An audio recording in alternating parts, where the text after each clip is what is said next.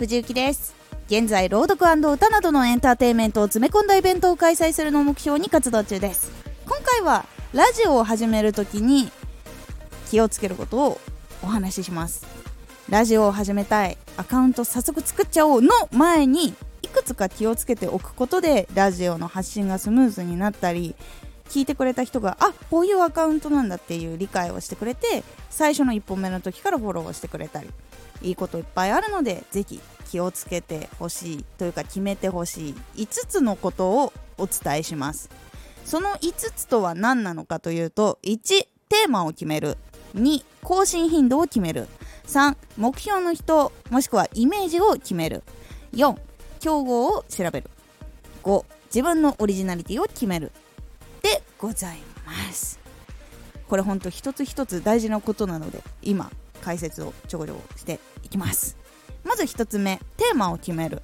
これはまず自分がやっていくジャンルそしてやることを決めます。ラジオでチャンネルの枠こういう風に作ります。ってアイコンはこうします。プロフィールはこういう感じです。ラジオで話すことはこういうことです。っていう感じの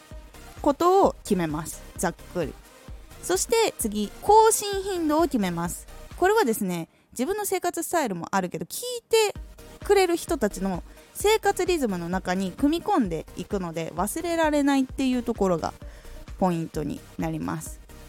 そう忘れられないようにあ更新された聞こうっていう感じに無意識にもポンって指がいくようにすることがポイントです。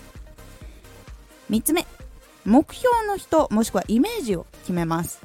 さっきのねテーマを決める更新頻度を決めるを決めた後に目標の人とかイメージしているラジオは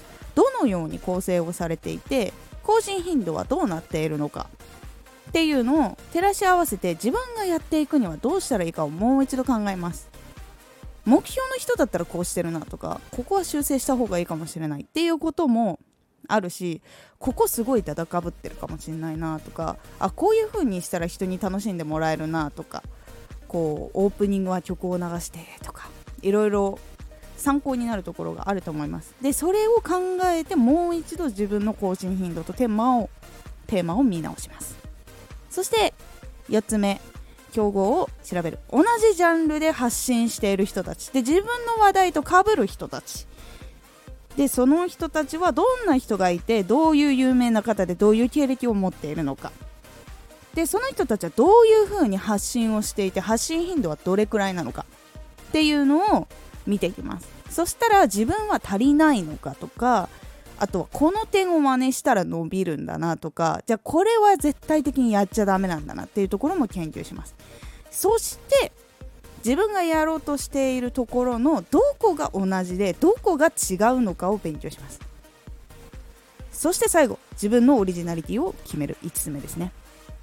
今のことを踏まえてどこのジャンルでもうすでに発信している人たちとは自分のどこが違うのか。だったらこういうことは発信しつつこの人たちがやっていないここをピンポイントでついていく。っていうのを決めてラジオを作っていきます。この5つが揃うことで他の人たちより一歩先にリードした状態で始めることができます。何も方針が決まってないでアカウント作りました。やってきますっていう人たちよりかは方向性も目標も決まっていくので一番最初の投稿とかプロフィールアイコン写真そしてラジオのタイトルとかも結構しっかりしてくると思いますので最初からフォローしてくれる方が結構増えます。なので